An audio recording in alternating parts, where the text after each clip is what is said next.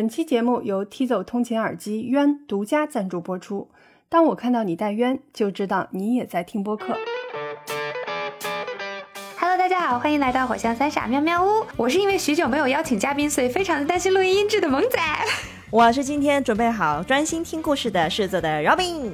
大家好，我是妙妙屋的老朋友，然后以及是跟今天会来的这位神秘嘉宾，有幸在大学的时候和他以及他的一窝仓鼠共处过一段时间的 乔大王。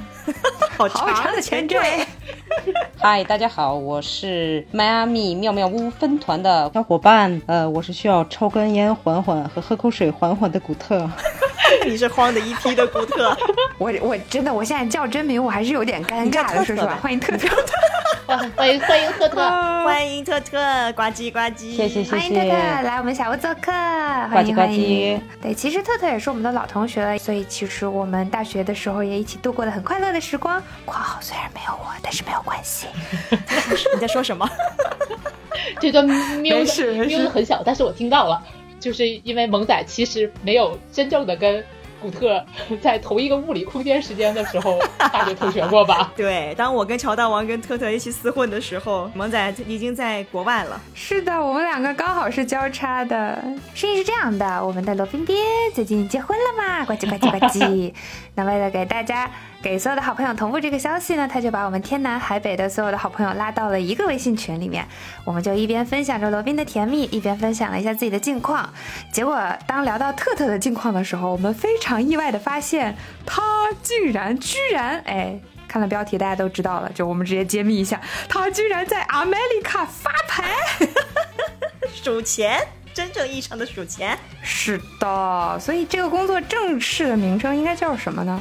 荷官，性性感荷官说的就是您吗？天呐，性感荷官，我其实挺难把这个词儿和特特联系在一起的。就 这个荷官荷官是不是就是港台的一种译法，还是就大家都这么叫？是英文，所以英文是就是那个 dealer 吗？对，英文就是 dealer。荷官也分为两种，一种是 table game，就是指百家乐呀、二十一点啊这些游戏的荷官；还有一种 poker dealer，就是专门发纸牌游戏的，就是德州啊，然后那些大型一点的锦标赛啊，经常在电视上看到的那种荷官。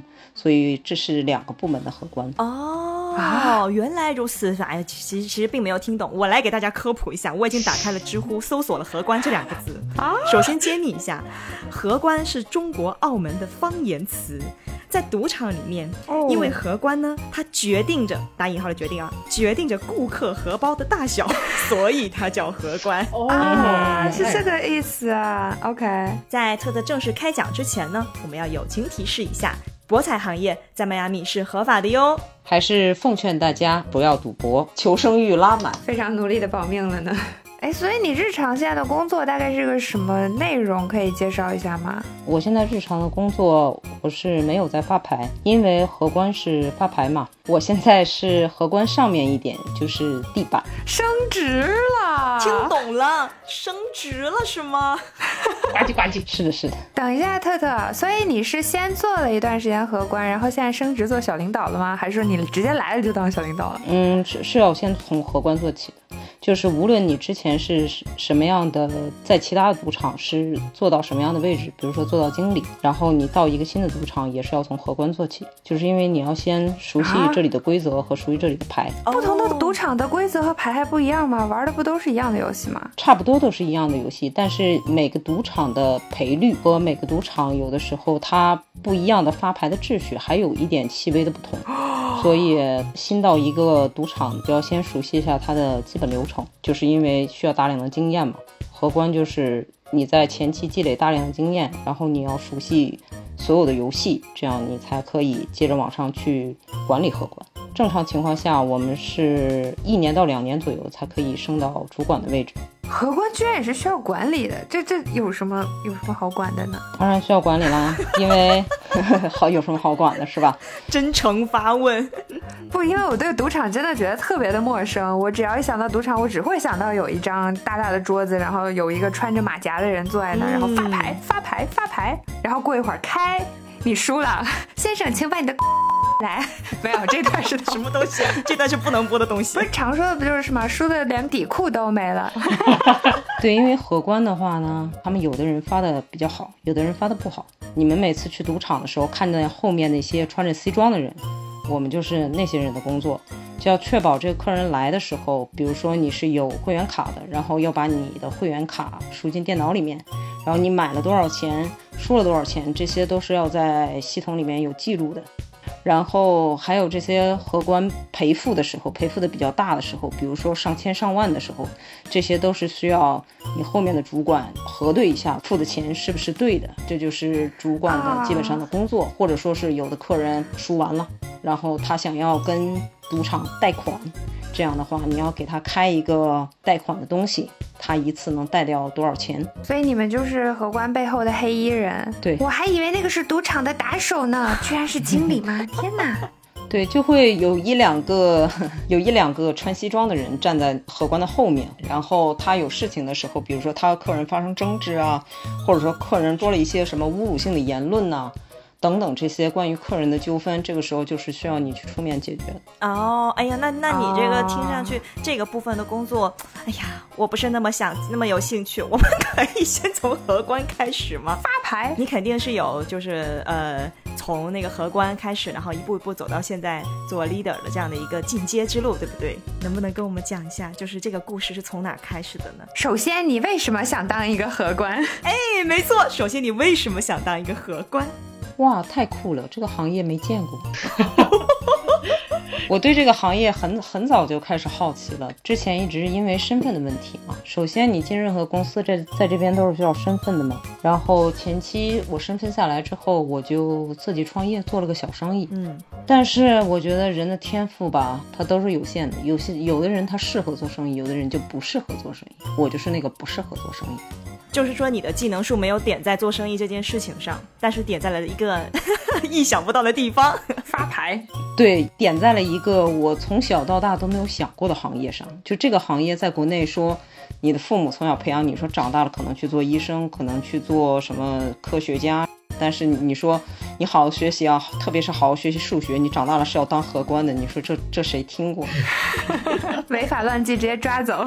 没没有这样鼓励的。可是博彩业背后都是需要精算师啊，什么这些数学这个精分什么的吧？这其实也是有需要很强的这个数学运算能力的呀。哦，对对哈、所以数学不白学的。嗯，因为对数学的要求还是还是还是挺高的，特别是一瞬间的加减乘除能力。比如说，当客人放了个十五块钱，嗯，下的筹码，如果你要赔他二十五倍，你这个数字要马上出来，而不是你要在那儿想很久才能得到这个数字，这都是这都是有一定要求的。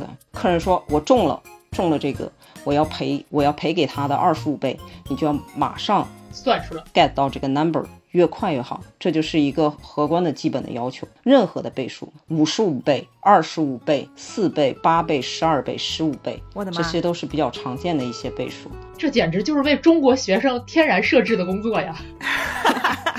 对，一般亚洲人的数学会普遍的好很多，尤其心算、口算，所以他们也比较喜欢招亚洲人。那你就是一开始对这个这个职业你是有什么样接触的机会吗？是什么样的机缘让你决定要去试一下这个行业的？嗯，因为二二年的五月份，就因为各种政策问题嘛，因为我是做国际运输的，所以生意就很难做。嗯，然后那个时候我就想说，哎呀，我不做了，我想去打随便打工算了。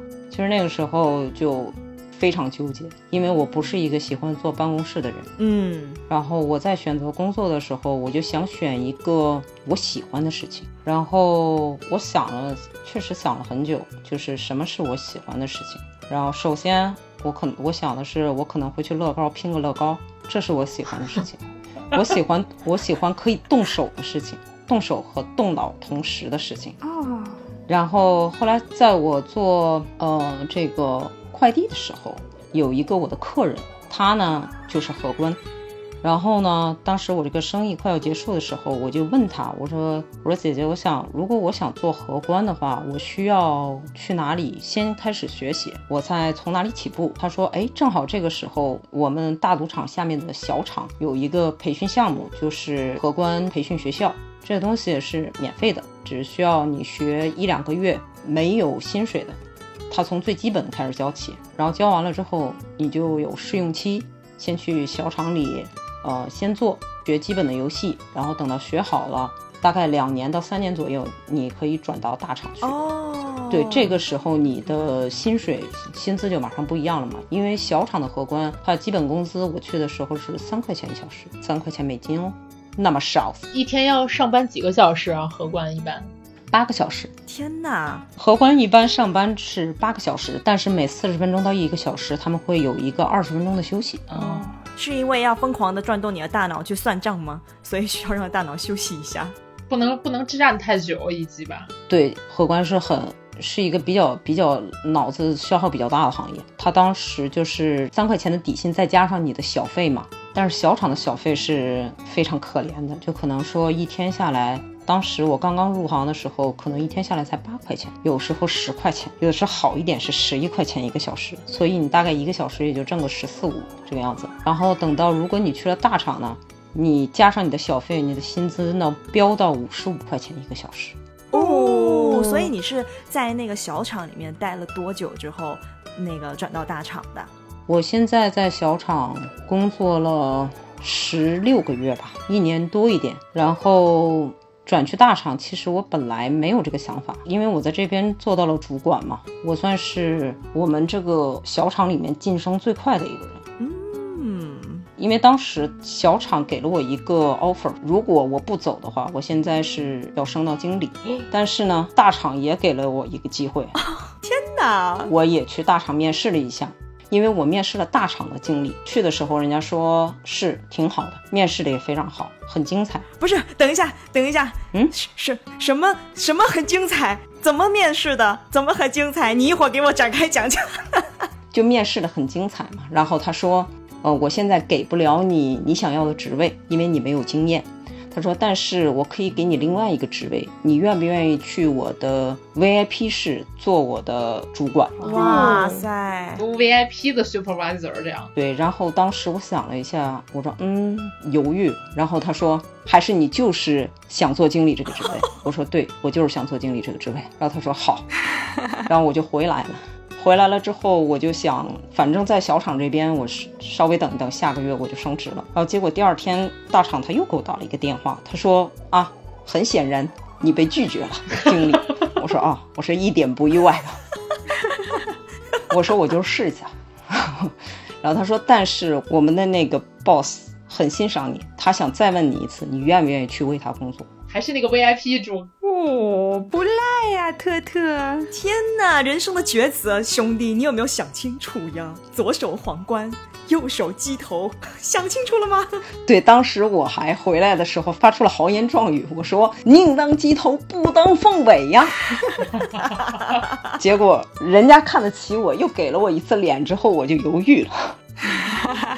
我就说人家大厂的经理这么看得起你，我说让我回去想一想，我星期一回复你。嗯嗯，他说好。回来了之后，我就问了我的比我更上级的小厂的这些 boss 啊，这些不同的人，他们说，如果你从你的长期职业来讲，你应该走，你不属于这里。哦呦，他说，虽然你在这里会升得很快，可能说是五年、十年之后你会升到我的位置，但是你的视野只在这个小厂里，因为小厂是地属于地方的嘛，更多的是地方的这些玩家。但大厂的话，它是国际的，有更多游客的玩家，你会见识到不一样的世界。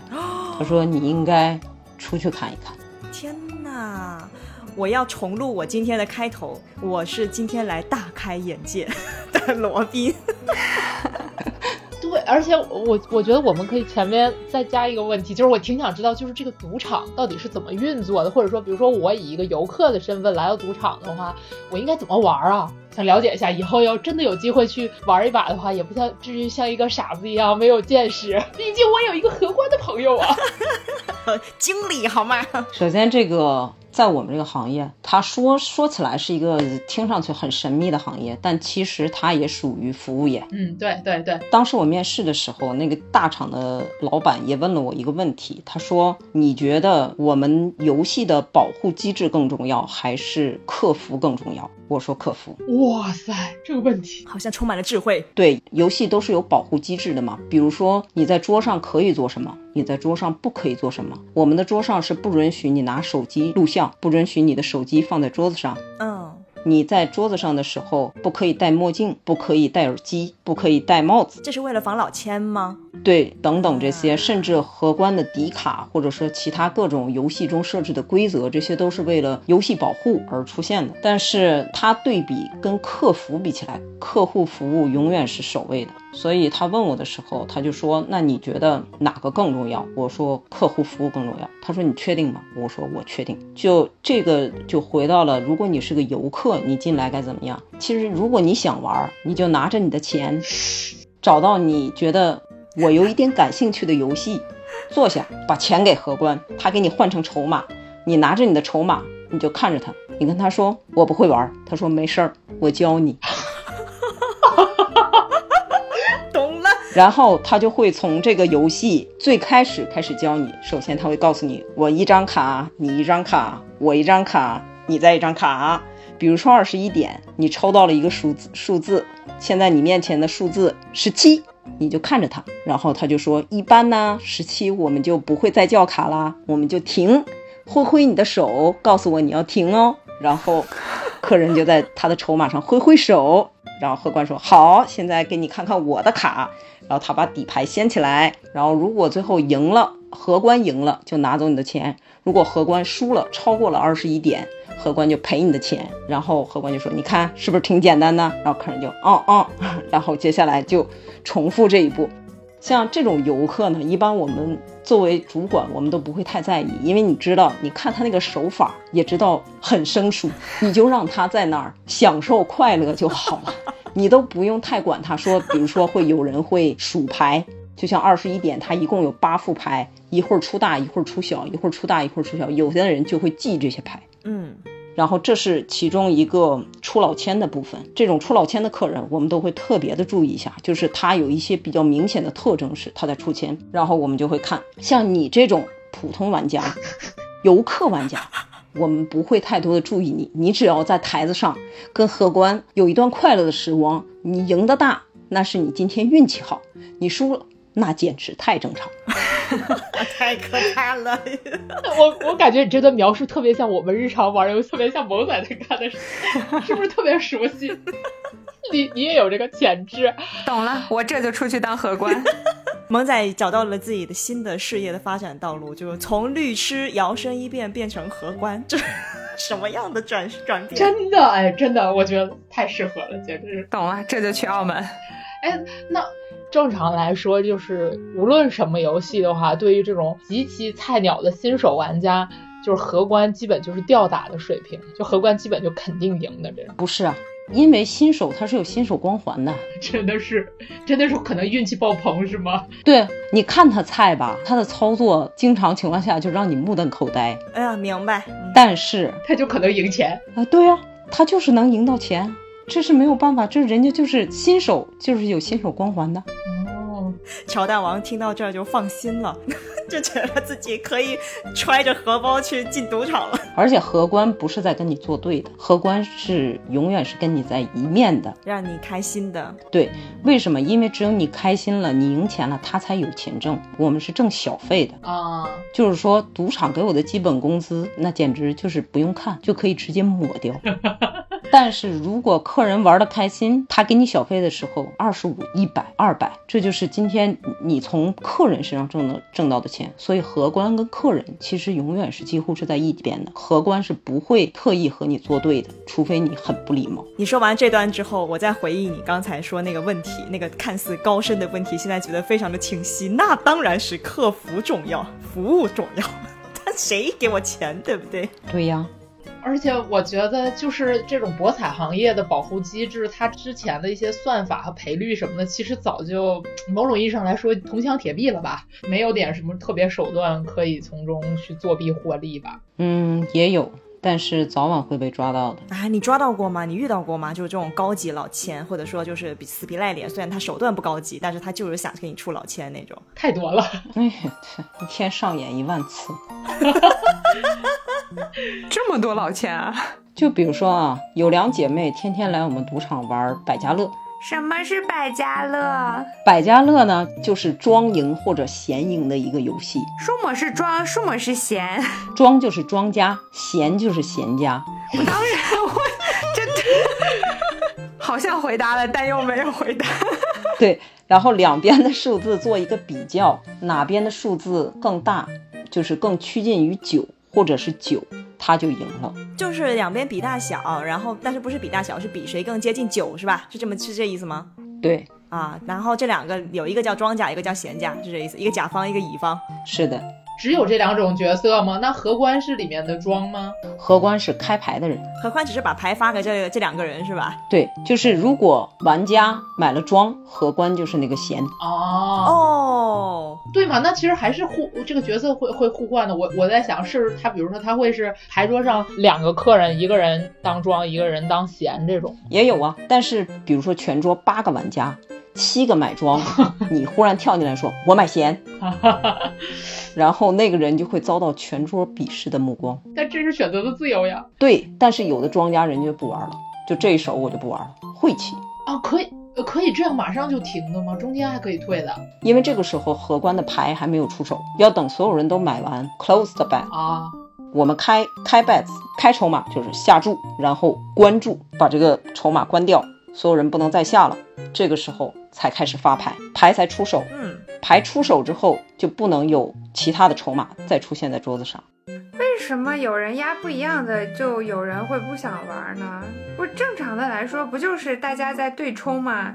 你压你压庄，我就压闲；你压闲，我就压庄。比方说，我现在和乔大王一起去，我俩就各压一方，这样确保有人一定会赢，这样也不行吗？所以我觉得这就是那两姐妹的故事，对不对？对，这就是出千的一种方式，这就是那两姐妹的故事。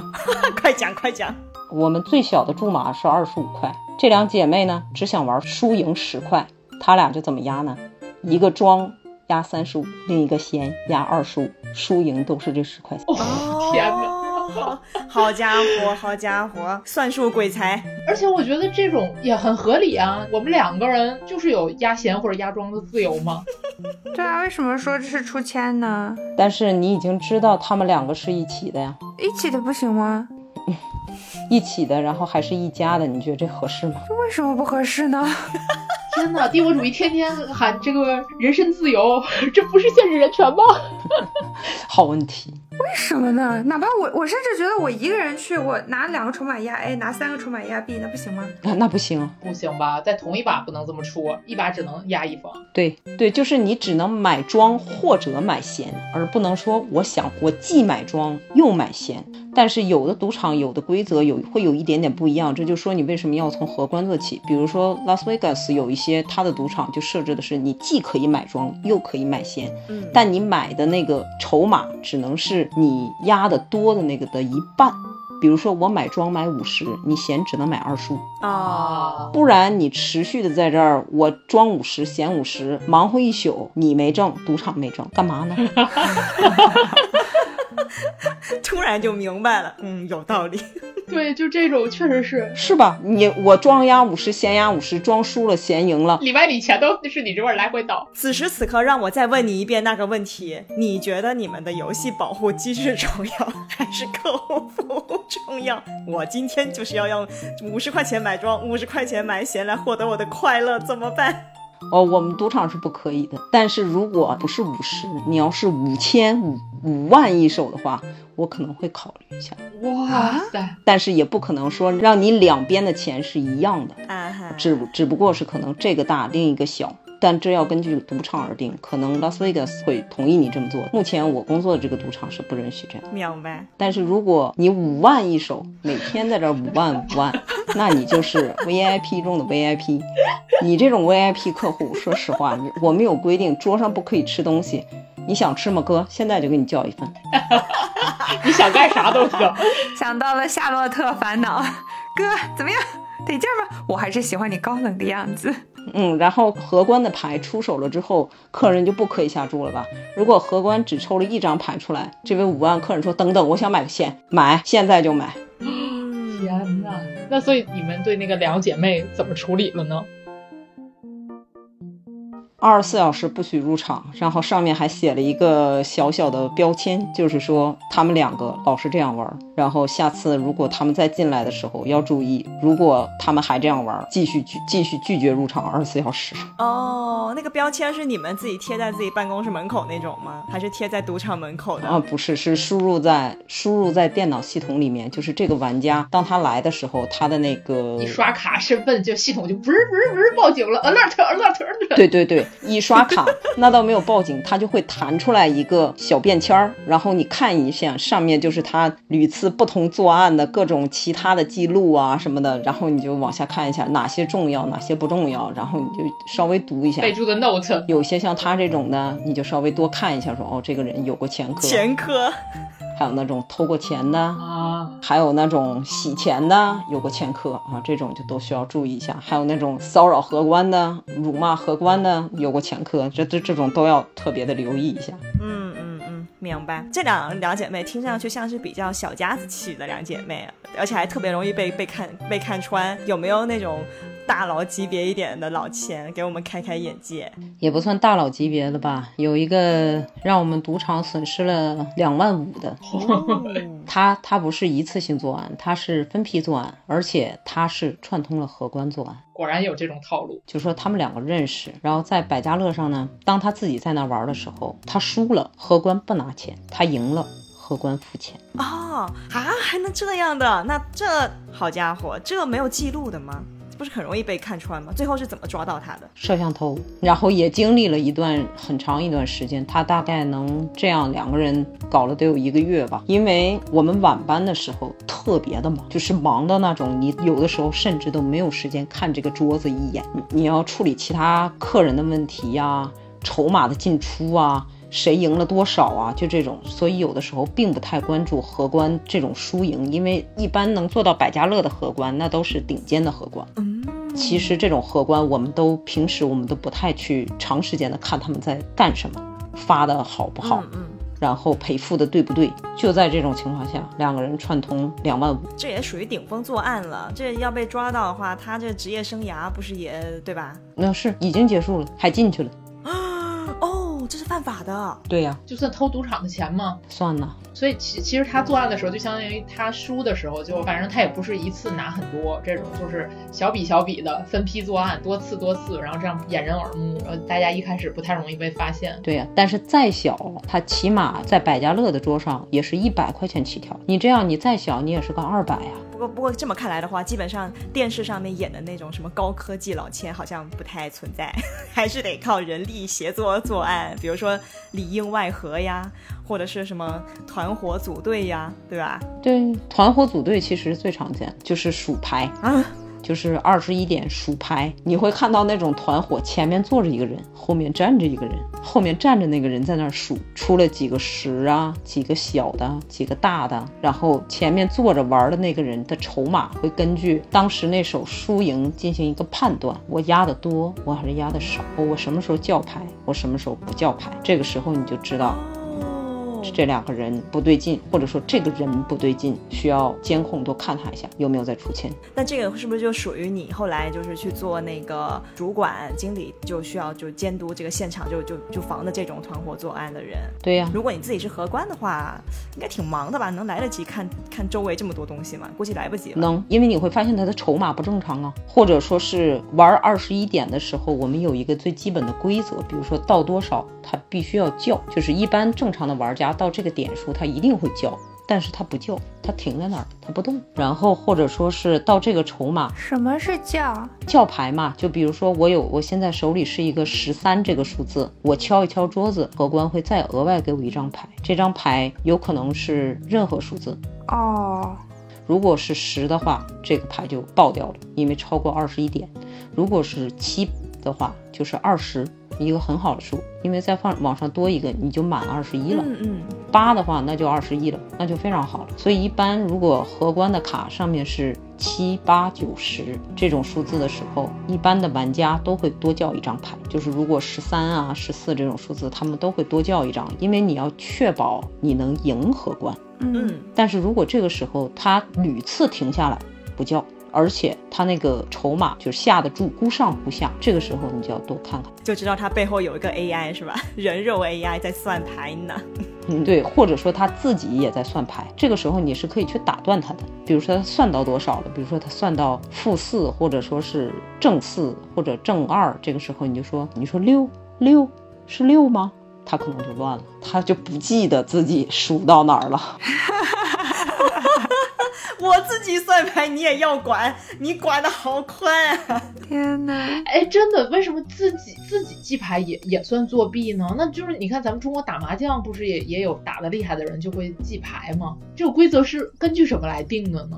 这不算是一种玩的技巧吗？还是说在赌场里只认为只应该碰运气的这种方式才是唯一合理的玩法？嗯，赌场肯定是更希望你是碰运气的玩法，而不是你用逻辑的玩法呀。对，这能理解。就是还是要赚钱嘛，所以就是大家来一点心理战，反正我知道你厉害，那我就干扰一下你。对呀、肯定会干扰的。哎，你你刚才数的不对，正二正二二了已经啊，他就他可能就会，因为一般这种啊很难练成的，他不是那么容易练成的。就是因为不容易练成，才有无数的人前仆后继的去试去练，大多数都是残次品。都练瞎了。你看见他在那儿练了，你都不屑于管他，你就能看见他不停的在买。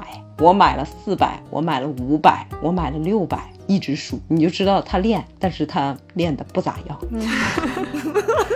然后可能等到某一天他真的练成了，他哎有点小赢的时候，这个时候我们就会去打断他，就说你知道吗？三个月前我们就看你在这儿数了，但是啊，不可以数牌哦，再数牌你就要会被直接被拉黑这个赌场了哦。然后他就啊知道了，可能以后就不会再来玩了，或者说换个地方去数牌。但是他练的这个过程输的钱他是回不来。那如果被拉黑的客户还想进来的话，真的会有保安把他们架出去吗？不用架，门都进不来。啊，这门不是都开着都可以进去？哦，都是刷脸进来的吗？对，因为你进来的那一刻，保安系统就已经知道你这个人的脸进来，他们就马上出现，再把你请出去。明白了，原来这个出老千也是挺不容易的，自己还得脑瓜子顶呱呱才行。对，疯狂运算，但是算不过来，实在是。但是我跟你说，我们这个真的是扯得非常的远了。我们刚才在聊什么来着，朋友们？我们不是在聊你在那个高级经理和鸡头之间艰难抉择吗？先把那个给我们讲完。哦，扯的都已经这么远了。哦，对，然后我抉择了一下，后来我想了一下，我就想，我不甘心，嗯，我还年轻，我不想在这个小地方待一辈子。如果说就是赌场里面啊，最大的筹码，目前为止是两万五一个，我们叫它 blueberry，因为它是蓝色的，嗯，然后上每一个筹码上面都有一个小芯片。这个筹码是可以追踪的。玩的比较大的那些客人在大厂呢，他们是可以单独一个包间，周围的那那个帘幕平时玻璃是透明的，但是如果有人在里面，它会自动给它遮住，就是这个上面玻璃颜色就上去，然后直接这个里面密闭的空间。或者说还有一个顶楼，在我们的大厂里面叫三十四楼，这层楼的住户里面有所有的游戏，会有荷官单独上去给你发牌。专门给你配一个主管，再给你配一个经理。哇哦，VIP 中的 VIP，这就是有钱人的快乐。超级管家一一条龙，对，就是 VVVIP。这些三十四楼是几乎给那些明星啊、政要啊准备的，就比如说乔丹会来玩，或者说其他明星会来玩。嗯，这个楼层就是专门给他们准备的，有私密性，不想在大众面前公开，他们就会直接去这个楼层。我就想说，那如果我在小赌场，我这一辈子可能我都见不到一个蓝色的筹码，我都见不到两万五的一个，最多我只能见到五千。我想看一看，是那个蓝色的筹码对你的灵魂进行了深深处的召唤，是吗？是经历对我进行了深层的召唤。对于我来说，人生的体验要比结果更重要。升华了呀，嘉宾。不小心升华了一下。哎呀，哎呀！但我觉得你这个真的很厉害，因为听你刚才的描述，就是你一开始的时候其实也完全没有接触过嘛，然后是因为一个客户姐姐，然后她刚好在这个行业里面，你就向她问了一下，然后你应该是参加了一个类似像那种叫什么补习班、培训班一样的那种机构，是吧？培训机构。嗯嗯嗯，然后出来了之后才去了一家小厂里面，好歹也是端了十六个月的盘子，是不是这个意思？也挺辛苦的，然后赚着一个小时三块钱的这种廉价的薪水，最后才能蹦跶到这个大。哎，不对啊，你到底蹦跶去了吗？所以你你蹦跶去大厂了吗？当然去了呀。对，嗯，这个月的十九号是我在这个小厂的最后一天。哦，这是刚刚发生。对，刚刚发生，其实就是在，其实就是这一个月的事儿。这一个月，我也经历了很多。哇塞，我们也是见证你飞黄腾达的兄弟呀！我们也是见证你华丽转身连蹦三级的这个伙伴。哎呦，恭喜恭喜，正式的恭喜，真的是恭喜。谢谢谢谢谢谢谢谢，so proud of you。因为我也没有连蹦三级，呃，我在小厂的时候参加完这个培训班，上班的第一天，我是一个白衬衫，白衬衫就是你还不能正式的穿人家荷官的制服，你只是去那里练，先让你在台上练一练上台的感觉。白衬衫三天之后，你才可以成为一个正式的荷官，穿人家的制服。我发了一共发了六个月的牌，嗯，我从一个兼职兼职荷官嘛，因为去的时候荷官其实还有比较严格的升级制度。首先是你是一个 on call，on call 甚至连兼职都不是，就是我们需要打电话给你，你就要出现，随叫随到的临时工，就是随叫随到。哎，这个听上去萌仔是不是非常的 熟悉啊？那不就是我吗？哭了出来。二十四小时 on call，对，二十四小时 on call，随叫随到。临时工是没有任何福利，就比如说我们的年终会发奖金，或者我们有带薪休假，或者哪怕去吃饭啊，我们那个公司内部都有半折。或者买东西都有折扣，这个临时工都是没有的。接下来下一个等级是兼职，就是你是一个兼职，你可以享受一定的福利，但也不多。嗯，接下来你可以升到全职的荷官，那个呢就稍微好一点，你的工作日是固定的，就不会说像兼职那样，今天工作一三五，明天工作二四六，可以享受带薪休假。再上面一个等级是荷官兼主管，偶尔做做荷官，偶尔做做主管，哪儿缺你就补哪儿。然后接下来再上面一级才是主管，全职主管。这个时候你就可以享受公司给你的带薪休假，公司给你的各种福利，还有年终你会收到公司给你的分红奖金。接下来上面才是经理，经理兼主管，然后是全职经理，就是这样一个等级啊，有好多半级的这个状态。对，半级半级。所以，嗯，我进去的时候是兼职荷官。半年之后六个月，我学过学完了所有的游戏，也发了所有的游戏，就是常年待在百家乐的那种状态。嗯，因为我们形容一个赌场、一个荷官好不好，就是说世界的赌场的尽头是百家乐。为什么百家乐到底是有什么神秘的力量？我真的非常的 不能理解。为什么这么考验荷官的能力呢？百家乐，因为玩的很大哦，就是那种几万一手、几万一手的玩家。特别是亚裔，特别容易出现在百家乐的桌上。啥都不想，我推着一一下就是两万一手，或庄或闲，你就输还是赢吧，就这样，就这么快。一般是百家乐的玩家比较多，所以一般只有比较优秀的 dealer 才会把荷官才会把你放在那个百家乐的台子上，就是你能看到这些大钱不抖。你能正常的发牌，你还能有给客人一些服务，比如说客人输了，怎么不拍案而起，指着鼻子骂你，甚至把牌扔到你的脸上？所以这种时候要怎么做呢？当客人输了一大手的时候，你一般是怎么解决的呢？闭上你的嘴，别说话。那所以其实，在百家乐，我我听上去，我觉得可能更就是考验这个荷官的能力，是这种面对客户的这个不同反应的一个处理能力。其实绝对的说，游戏上面的一些什么技巧什么的，其实。并没有什么吧，我觉得也需要算很大的金额什么的吗？在这个上面需要，因为它有的时候会出现对子，对子这种就是十一赔一，有的时候玩的太大的时候，你也需要荷官稍微的算的快一点，不要在那卡着。比如说他放了一个一百二十五块钱，然后你现在赔他十一倍，你马上赔给他，不要卡在那里，给我想上一万年，客人也会不高兴的。所以荷荷官有可能。带计算器这种吗？或者我一直在想，就不能有一个 AI 智能系统，然后就告诉你发多少，或者直接它就夸夸夸夸自动出砝码到客人的兜兜里吗？这个想法很妙哦，那应该是线上赌博吧？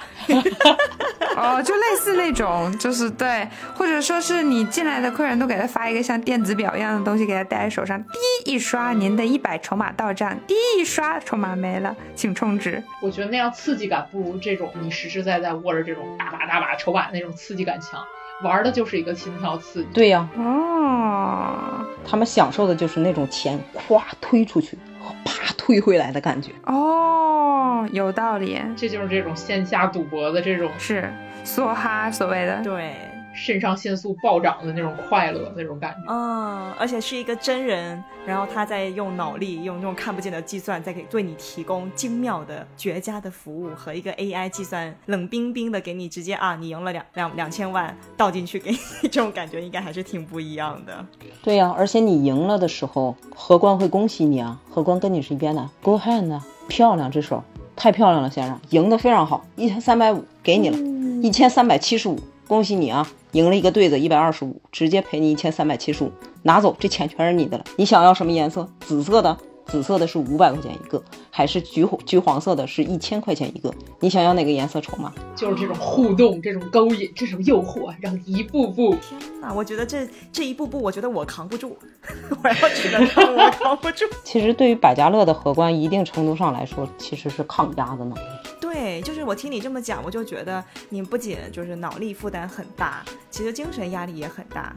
他赢了还行，他要输了，这真的很难办。而且输是大概率经常发生的事情。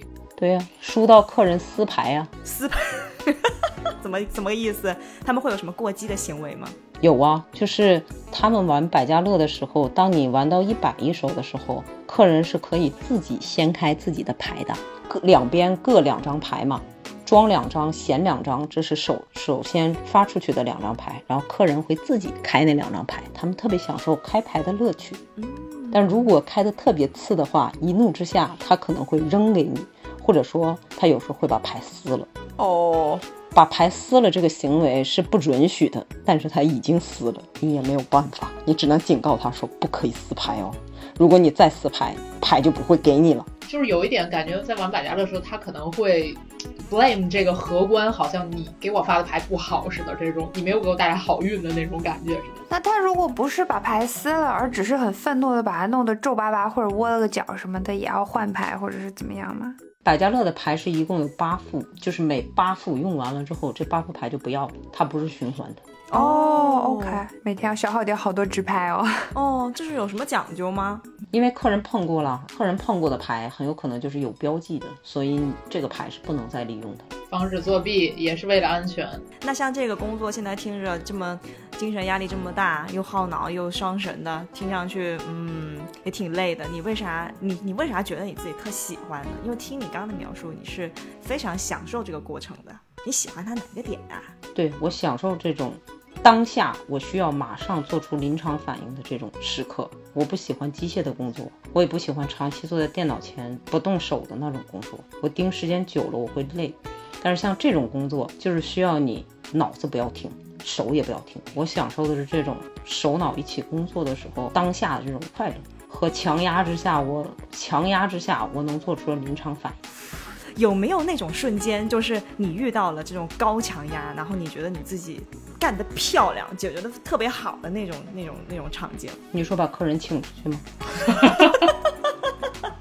这怎么怎么个故事展开讲讲？因为有一天有一个姐姐，大家的钱都是放在桌子上的嘛，她在那儿假装看这个庄还是闲的走向的时候，她就顺了人家五十块，啊，现场偷钱，当时就被我们的其中的一个主管抓住了。这个主管就马上叫了监控，监控就看到他确实拿了人家的钱，他就为自己各种找借口，就说啊我没有啊这样那样的吧。首先他要把钱还给人家，其次他要被请出去。在请他的过程中呢，各方经理啊、主管啊都用英文给他来了一通之后，他就装作听不懂。然后呢，你就上了是吗？这个时候他们实在是没有办法了，他们就叫我说来来，跟这个客人说一下，二十四小时不可以再进来。我就看着他，我说我说姐姐，咱们需要出去二十四小时，就是二十四小时之内不可以再进来。他说啊，可是我不是故意的。我说没有办法呀，我说这个我们也决定不了，监控看到。我说监控如果没看到，那是另一个说法。我说但是监控现在看到了，这就不合适了。我说您二十四小时之后您再回来也是一样的。我说今天就只能先到这里。合理。然后他说啊，那个什么，我这又不是故意的，他们会不会把我送进去啊，什么什么的？我说不会啊，我说你不用有这种担心，只是今天不能玩了而已，咱们明天见好不好？现在得走了。我说要不然是不是保安把咱们请出去也不好看呢？你这说话，嗯。后来他就走掉了。然后我们经理说，哎呀，太好了。他后来还回来过吗？后来还回来了，转天没两天就回来玩了。哎，对，我特别想知道洗钱怎么洗啊，在赌场，这简直是是，这不是最适合的办法了吗？怎么分辨的？他们洗钱啊，我们不是有那种玩五块钱的桌嘛，就是很便宜的那种桌子啊，玩五块钱的桌，他上去给我换个一千块，全是黑色的，他只玩五块的。玩个那么个十手二十手的，他就走了。他拿着现金来买一千块钱的，基本这种洗钱的都是二十块钱的 bill，就是二十块钱的面值，他换一千，然后他拿剩下的九百多，他拿到那个再开始收银处，对，收银处再把钱退出来，再把钱换出来，对，哦，换成其他的面值。一般这种这种客人，我马上就会看到他。就是说，在这个桌上，他这种换钱行为不正常。一般人谁在这个桌上买黑色，有毛病吗？然后买的话，可能你买黑色，你至少也得玩五百块钱一手吧？买黑色是什么意思啊？黑色就是一百块钱一个，你你买一千块钱的，然后你买十个黑色的，你只玩五块钱一手，这这很不正常，这个行为就很不正常，所以我们马上就会注意到。他会把其中一个黑色的换成五块钱的那种筹码，换成红色的，然后他只玩这点红。的，就现场再倒，就是先买大的那个筹码，跟荷官再换。对，现场再倒一点，就说我我要把一百的换成十个、二十个五块的这种。对，哦，就这么就这么写，就其实他损失点钱他也不在乎。啊，对对对。哎，我觉得你在赌场要是工作的话，确实可以看到这种很多很多奇奇怪怪的人、奇奇怪怪的事儿。记得你之前跟我们讲了一个裸奔的，还是一个啥的？裸奔那个大哥是真的，他我不知道他是喝多了还是怎么样的。就是那天大家也都挺忙的，忽然就有一哥们儿裸着冲出来，他还知道护住自己的重点部位。哈，然后他就在赌场里面狂奔。他狂奔的时候，所有的赌客都停了，所有的荷官也都停了，大家都看着他。听上去他们他像是有一个什么阴谋，他可能是帮别人吸一下注意力，有这个嫌疑。但是他实在太显眼，他还甚至没有全裸，他还有鞋子。他不知道从他鞋子的哪个角落还抠出了一点现金，他还想玩儿啊？他在干什么？到底这哥们儿不知道，有可能是违法的东西抽多了，也有可能是喝多了。不一定是哪一种，这个时候就是他一个人在满场跑，好几个保安在后面追，场面一度非常混乱。会不会是输的把衣服都赔进去了那一种啊？那倒不至于，我们不至于让你输到那个份上。你开始脱衣服的时候，也没人给你典当啊。所以后来有打听过吗？他到底是为什么呀？不知道后，因为赌场每天这扯淡的事情太多了，就不止这一件，所以这件事过去就过去了。还有被当场逮捕，就说他是个通缉犯，他想来玩，他不给卡，但是他进来的时候面部识别已经识别到了他，还没过个十分钟左右吧，警察就过来了，当场给他铐上了铐子，当场带走了。毒瘾还真挺大的，通缉的时候都不忘玩一把。还有个在停车场自杀的，在自己的车里面。他是因为输太多了吗？人生绝望了吗？还是怎么着的？不知道是因为什么，反正是应该是人生遇到了坎儿吧，没过去吧，那片就围起来了嘛。那块停车场，就反正就是那一个晚上，这个消息大家奔走相告，然后就都听说停车场有个人在那里饮弹自尽了。因为主要是你那个赌场，就是这个场景，这个空间好像也特殊，就是人生百态吧。嗯。而且你说像电视里面经常看到那种什么，呃，去赌完了之后输，他可能就陷入了一个人生的一个死循环吧。嗯，然后他可能会咽不下这口气，然后又再来，然后又再输，再来再输，直到他真的是把整个人生都输干净了，整个人都输没了。对，因为其实这种东西它都是有瘾的，就有些客人你每天都能见到他，他比你上班还早，他甚至二十四小时可能都没有回家，或者说他在台子上可能就睡着了，还得客官把他叫醒。就是说很多人他每天没有什么其他的事情，就好像赌博就是他们的一个事情，或者说是这个就是他们活着主要的娱乐项目，他们每天都来，你天天都能看见，都是同一批人，都是同一张脸。嗯。有的人可能输的比较多了，然后暂时就不玩了，或者说有的人他就是就是特别想要来玩两手，他就是跟赌场借钱，他也要玩，借的没得借的也要玩。在赌场借钱，赌场就是现场像放高利贷的那种，也是个金融 机构。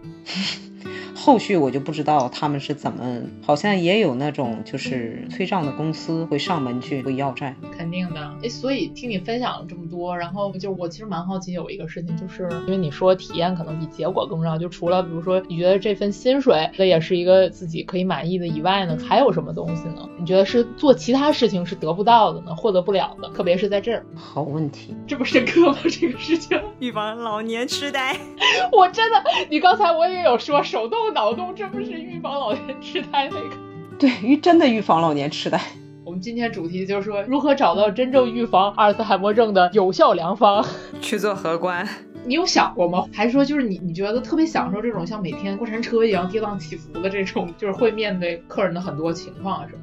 其实这个东西咋说呢？嗯，首先另外一个你比较享受这个工作的，我喜欢的另外一点就是，当你站在这个牌桌上的那一刻，你就是这个牌桌的王。哦，你会喜欢这种掌控感吗？对，绝对的掌控。这个时候你可以放这个注，你就可以放；这个时候你不可以放这个注，你就把钱给我拿回去。嗯，因为你是这个牌桌的规则的掌控者嘛，指挥者。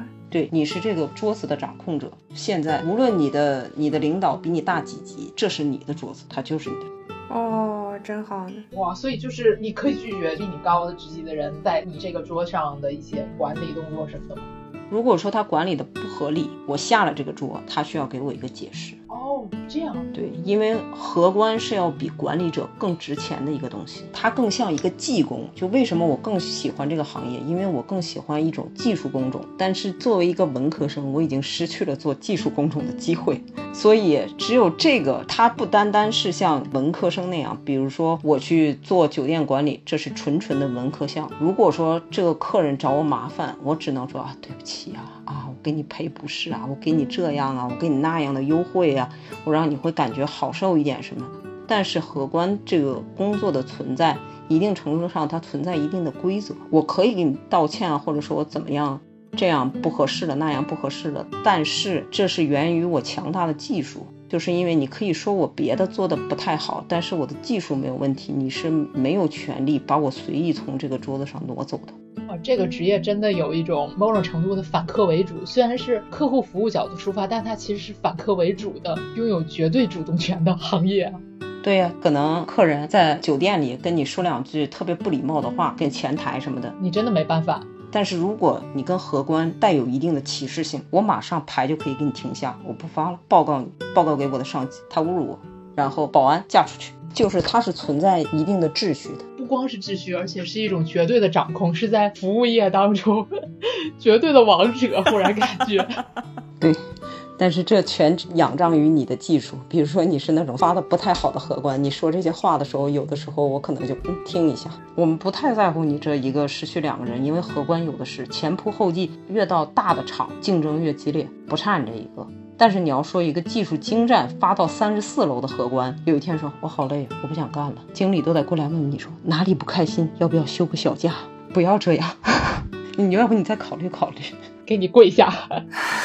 所以那这个荷官这个工作的职业发展或者怎么样，就可以，比如说我不想做管理，我可以一直做这种资深荷官，是吗？当然了，我们这边有八十岁的荷官，就是说你没有犯错，公司也没有理由辞退你，你在这儿挣你的钱。公司在这儿用你挣钱，两个又不冲突。你想干到多大岁数就干到多大岁数，没有给你强制退休。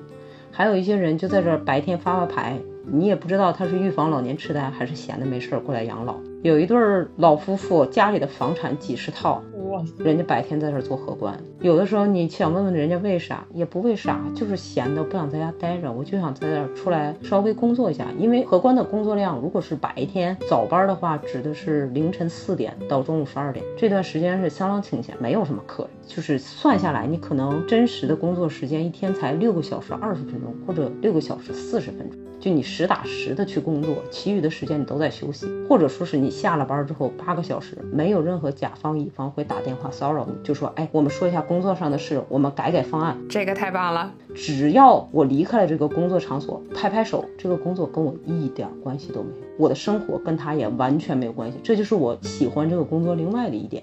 萌仔已经一整个心动，对，疯狂行动。我这就去做荷官。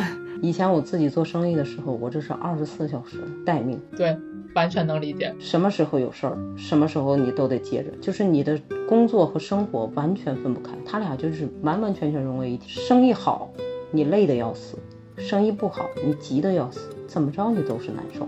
明白。而且赌场应该是一个完全不受经济周期影响的永远盈利的行业吧。可以给我们介绍介绍，就是你现在工作这个赌场大概是一个什么样子？我现在工作这个赌场就是迈阿密塞米诺集团，它这个集团旗下有很多很多的赌场。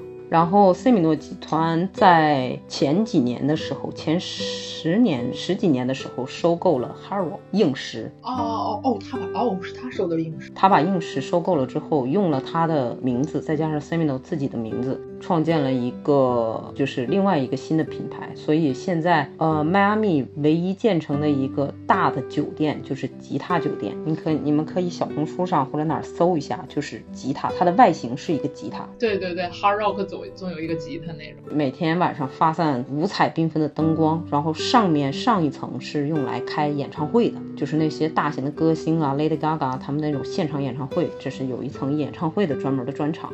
中间的一些是正常的吉他内部是一些酒店的房间，三十四楼是专门用来给一些特殊人员、明星或者政要用来赌博那种隐私的地方和大玩家。一楼是赌场。一楼的旁边分隔开的一块区域是 poker，就是玩那种纸牌游戏的那种锦标赛的另外一个部门。其中有一条商业街，那里你可以购物，不同的餐厅，顶层的酒吧。总体来说就是酒店的一些大的部门，还有一些赌场的那些老虎机啊，那些正常的配备。最多你们这里面可以同时接纳多少游客，多少客人？哎，这我还真不知道，因为这个客流量很大，而且它又很快。就比如说你买个一百块钱上桌，三秒，我的钱呢？然后你就走了呀，剩下就是别人来，所以你也不知道这到底来了多少人，没感觉。再加上赌场挣钱的另外一个很重要的决定因素是这个荷官的手速。荷官发的越快，赌场挣的越多，翻台率越高了，玩的轮数越多了，相当对这种情况下，就是为什么越大的场越需要顶尖的荷官，就是因为他们的手速能给赌场带来更多的钱。就像我说的，你可能换个一百块钱，你都不知道发生了什么，钱就没了。最搞笑的是，曾经有一个客人说：“你知道吗？我喜欢你给我发牌。”我说：“为什么？”他说：“因为我输的时候你发的太快了，我都感觉不到我的钱被拿走了。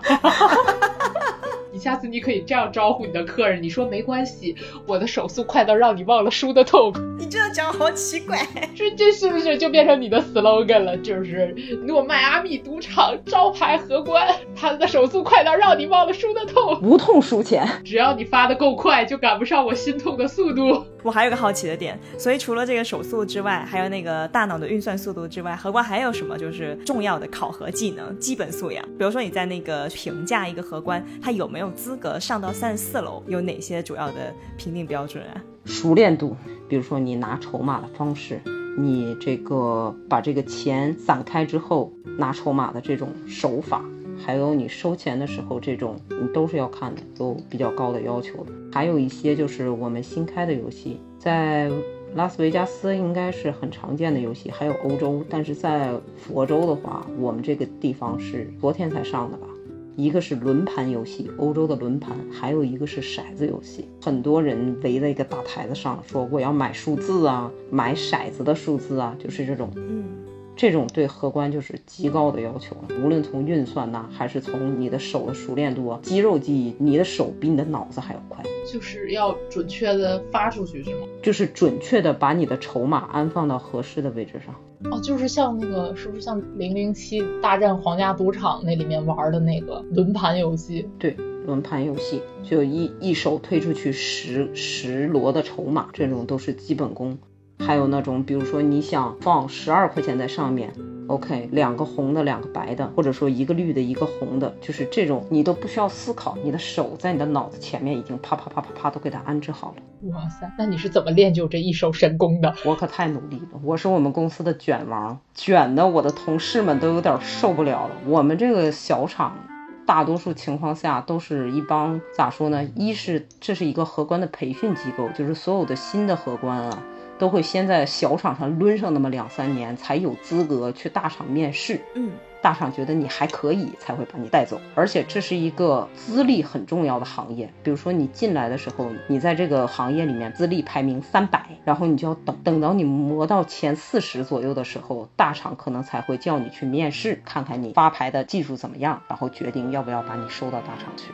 我们这个厂呢，就是收集了很多养老的人，不想去大厂奋斗的老的这种主管，他们都在这儿混吃等死，做习惯了，每天都一样，所以对他们来说也没啥。但是因为我的出现，我太卷了。我是六个月的时候发完了所有的游戏嘛，就是已经在赌场的尽头百家乐那儿成天坐着。你用六个月的时间就就就走到了赌场的尽头，正常得花多长时间？正常情况下，起码你要到一年左右。打了个五折呀，行啊。正常情况下，我应该是申请的是全职的荷官嘛，因为当时我是兼职的荷官，我就申请了地板兼荷官，跳了两级。当时他开了。开了这个招聘的位置，我就报了。嗯，在这边我学会了一个小小的道理，特别是这个行业，这个行业是很需要个性的一个行业。哦，personality 非常重要。当我去申请的时候，我现在无论申请什么东西，我就想着一句话：我有什么可失去的？还有什么能比这个更糟糕吗？都没有。那为什么不去试一试？我就申请了。当时我的那个白班的大 boss 过来跟我说：“哎，我给你了那个职位啊。”我说：“什么职位？”他说：“我把那个全职的荷官发给你了。”我说：“可是我申请的是地板兼荷官啊。”他看着我，我看着他，我说：“可以吗？”他说：“可以，没问题。”然后他就马上又给我发了一个 offer，就说：“我发给你了啊，你记得确认一下。”我说：“好。”然后我就六月的时候，六个月的时候我就升了职。工作了两个多月，我们又开了全职的地板主管。当时我又想，我有什么可失去的吗？没有，我又升了。这次就是给了我一个面试，他们看了看我的简历，都有同样一个问题，就是说为什么你一个硕士要在这儿？所以一般荷官的学历经历是什么样的呀？荷官的学历是没有门槛，这就是为什么你想做他都可以做。嗯，只不过他是有上限的，做到什么位置，那就是你的上限了。那你是怎么回答他的呢？我就说，因为我感兴趣。这个行业我没见过，我喜欢新的东西，我学得很快。第二天，我的那个大经理又来通知我说：“恭喜你啊！”他说：“你又升职了。”我说：“谢谢。”我就被调到了现在的晚班。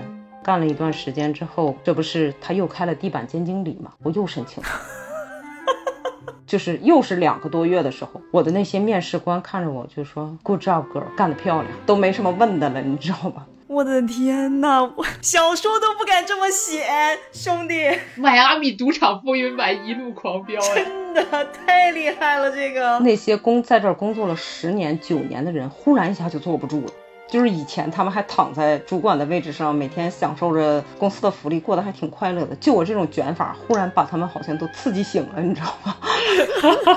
你就是那条鲶鱼，对我就是那那个泥鳅精，这是我老婆给我的形容。你就是那个泥鳅精，在人家池塘里一顿翻滚。东亚民族的卷性卷到了迈阿密，这个全世界差不多最 chill 的地方。对，所以特你你就是背后都做了什么呀？就天天天在家，比如说码牌吗？算数吗？练练心算、口算这种吗？嗯，倒也不是。我学一个游戏，可能也是有天赋的关系。我觉得我很幸运，就是我找到了一个我喜欢的东西，并且我擅长它，并且我愿意为它努力。我觉得每天去为这个东西工作，我很开心。这是老天可能给我最大的一个眷顾。就是你前半生可能三十多岁之前，你走了多少的弯路，你碰了多少的壁，在其他的工作上有多么的不合适，都在这一刻值得了。那就就就是之前我还说过，可能称之为命运的节点。老天不想让你去做这，你不适合这，你有其他更适合你更好的东西，他会给你，但不是现在。天赋加机会了。然后我本来学东西就比别人要坏，就是他们学完了之后，他们可能回了家，这个东西他们就放在那儿啊，明天上课再接着去学一学，不去想。但是我会想，嗯，我会想为什么？我会想这个这个赔付的原理是什么？可能会想一想，为什么七十五块钱的三倍和一百五十块钱的一点五倍它是一个数？我觉得很多人不会去想这种奇奇怪怪的问题，但是我会想。在家的时候我也会练呢，就是我家里有所有我学过的游戏的桌布，然后有一些筹码，就这种东西，在我还没有真正上这个上这个游戏台去练的时候，我都会在家自己多练一练，以确保上台的时候，在一种高压的情况下，人高压的时候脑子是会空的，那你的身体肯定是要比你的脑子先做出反应。我就是确保在这种脑子不 work 的时候，我的手还在 work。就是练肌肉记忆的这样。对，就是练这种肌肉记忆啊，练这种数字，你没有强行把它输入脑子，但是它马上就会蹦出来，就是你一看到这个筹码，它就是这个数，就是这种瞥眼的能力，所以还是还是挺卷的。你值得现在的一切。你真的值得现在的一切。听得我已经怎么说呢？有点澎湃，又有点感慨。对，某种程度真的，我觉得是我们现实生活中现在比较难得的真实的热血吧。对对对，因为之前就听过，就特特他有一些工作经历，不管是上学的时候，好像就已经开始捣鼓，比如说自己做便当，然后去卖，然后后来又去捣鼓那个国际物流那些事情嘛。再到后来听到这个消息的时候，就变成了去赌场做荷官。就至少在你的职业经历上的每一次选择，其实都令我非常的震惊。但是其实我觉得，就是这些事情的让我觉得好像某种程度的有一个统一性也好，还是说相同点吧。就是从特去了迈阿密开始，其实他做的事情无外乎都是希望自己可以掌控。他其实永远在找那个那个点，就是自己可以做主，自己能有强烈的兴趣，愿意去持续的付出。你真的喜欢一件事情的时候，你就不会觉得是在坚持。而且你不觉得他还有一个点，他认定了那个事情之后，他有一种不计代价的那种孤勇吗？就我觉得这个东西特别神奇，而且很笃定哎。现在聊起来状态是其实很笃定的那种，我觉得特别好。在现在这个时期和状态里面，就是很不一样。挺励志的，说励志感觉好像很奇怪，但真的，但很棒，我觉得很棒。我听完之后，我还有一种特别强的那种宿命感，就我觉得这个事情发生在别人身上是可能是运气，但是发生在你你特特身上是你干出来的事情，我就觉得又很合理，因为你就是这样的一个一个人，你懂吗？其实每一次选择，无论怎么说也好，就是你多年以后回头，你可能会什么对当年的你说啊，不要做这件事情啊，或者什么什么的。其实没有用的，人在那个时候他无法突破自己的认知的。即使你再让你选一次，你可能以那个时候那个心智时候的自己，你还会做出一样的选择，因为你的视野没有打开。嗯，这就是为什么我一直坚持觉得人生的经历和阅历要远远比你最后达成的成果要更重要。或者是说，你当你有足够的经历和阅历的时候，那个结果就会自然而然的放到那里，不是应该刻意去追求的一个过程。嗯，就让它发生呗。如果发生了，那肯定是好；如果没有发生，那只能说等一等，时间还没有到。但你做的这个事情，现在你喜欢吗？你满意吗？这是你想要的吗？如果是，那就去做吧。不，不要！天哪，牙嘞，不要顾及后果。请问萌仔，你扎心了吗？萌仔现在立刻马上就想去当荷官，再哭了。哎呦我的天呐，我我我没有想到今天我听完这个之后是这样的感觉，但是我现在真的有一种又震撼又有被激励到，我现在都想辞下我的工作，我现在就摆摊儿去。你要摆摊儿卖啥？天呐，原来你热爱的东西居然是摆摊儿吗？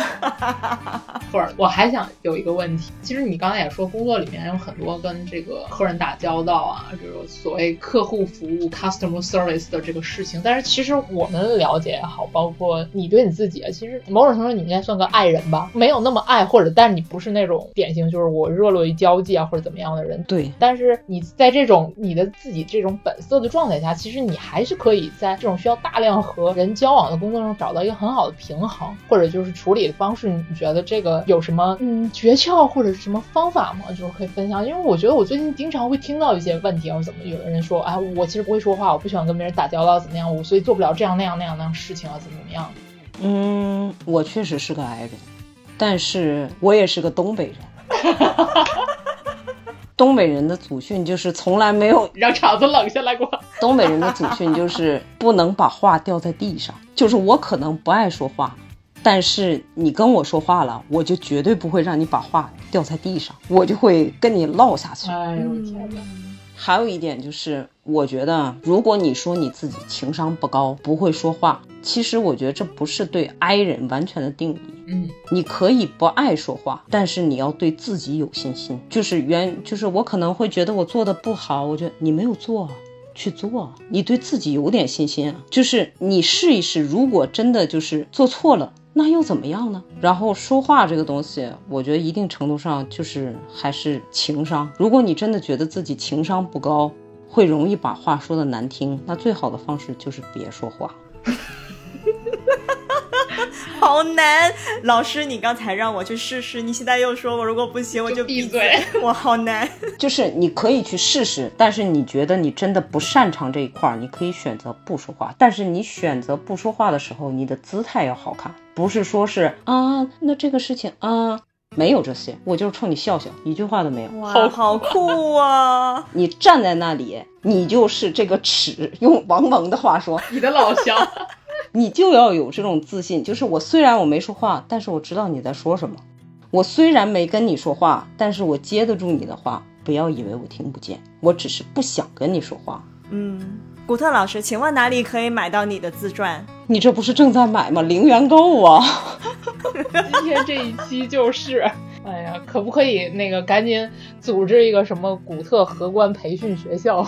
给大家转移，我觉得不是和古特荷官培训学校，是古特人生培训学校。就是你知道，听完前面那些东西，然后现在在听特特跟我讲话，我不知道为什么，我总觉得他说的每一句话都很有分量。嗯，哦，是你的那种精神状态太稳定了。这个精神状态稳定不不是指的卡皮巴拉那种稳定。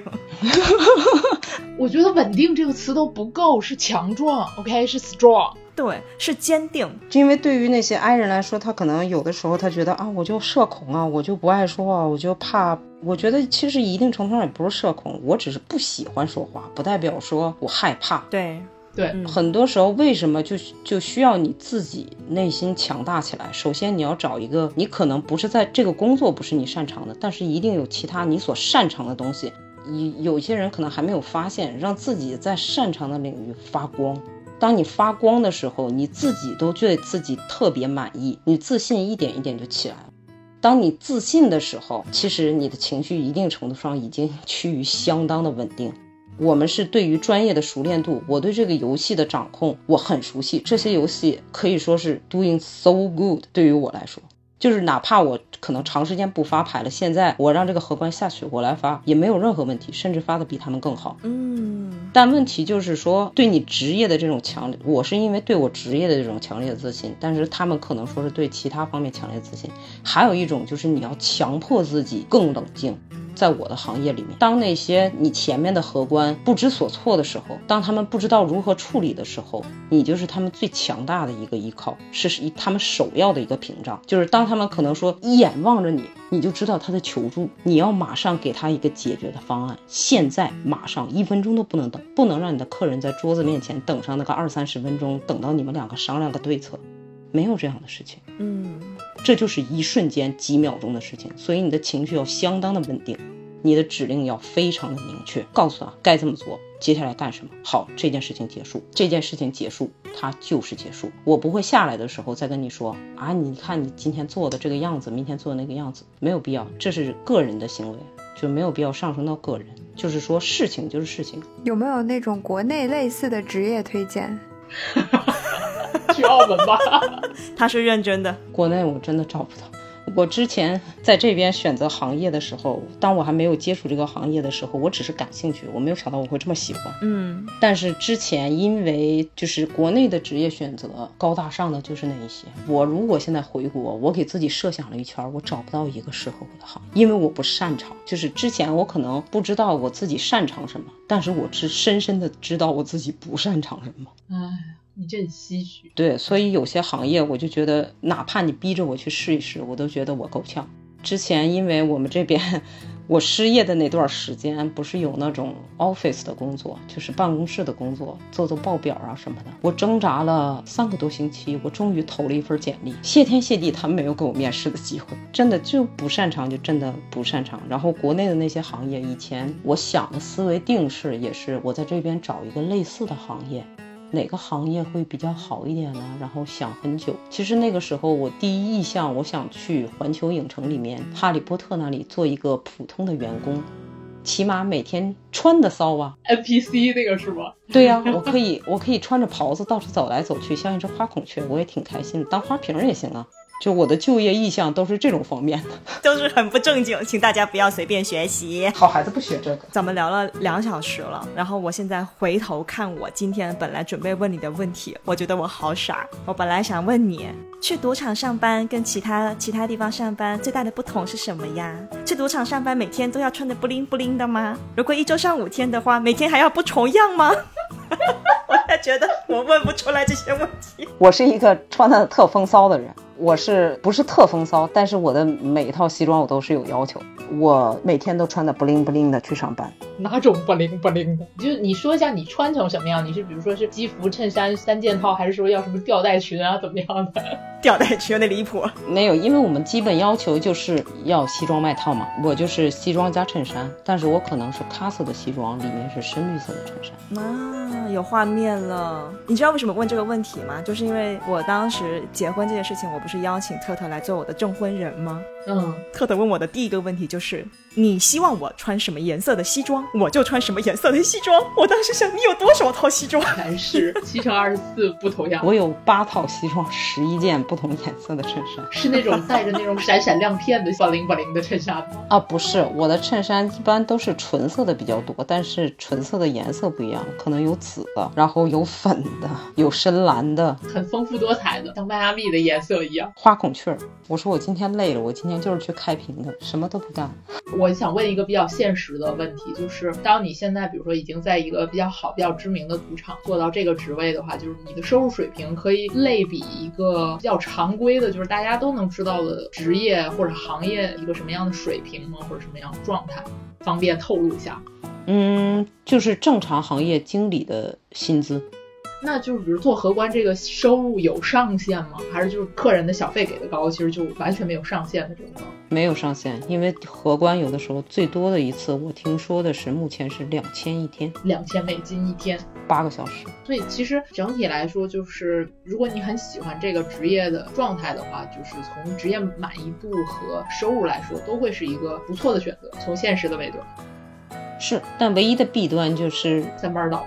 呃，三班倒这确实是一个问题。但有的人他因为家庭，他还挺喜欢这三班倒的。比如说家里有孩子的，早上七点要去送娃，他可能就上个早班，下班了之后不用睡，直接去送娃，娃送走了他再睡，睡醒了把娃接回来。哦唯一的问题就是你的关节。哦，如果说你长时间发牌，这也是为什么我做了一段时间之后，我就决定走另外一条路，因为我很喜欢发牌，但是升职和发牌是两条路。就如果你升职了，你可能以后再也没有机会发牌。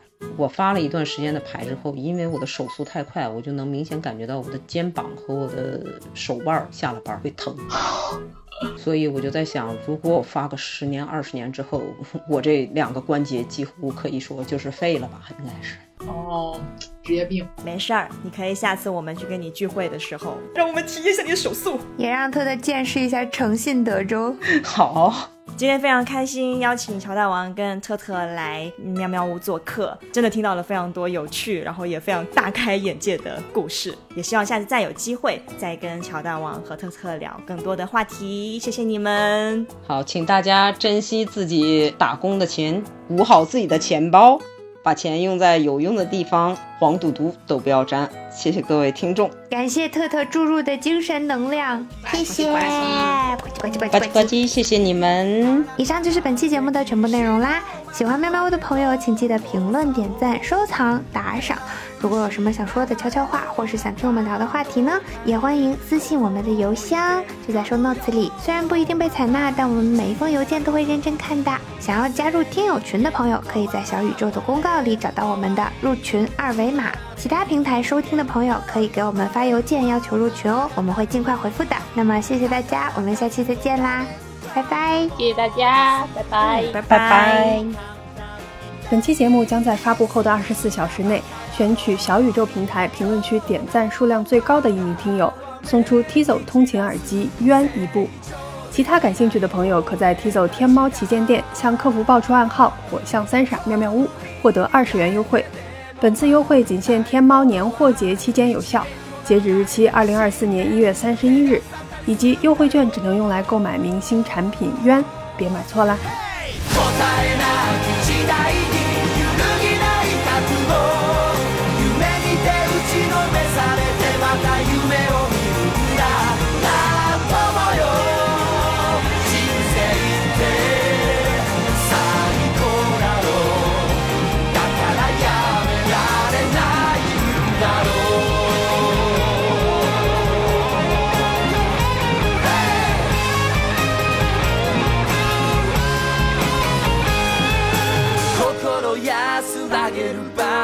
なんて永遠じゃねえ。そんな時感じるべきは孤独じゃなくて罪だ。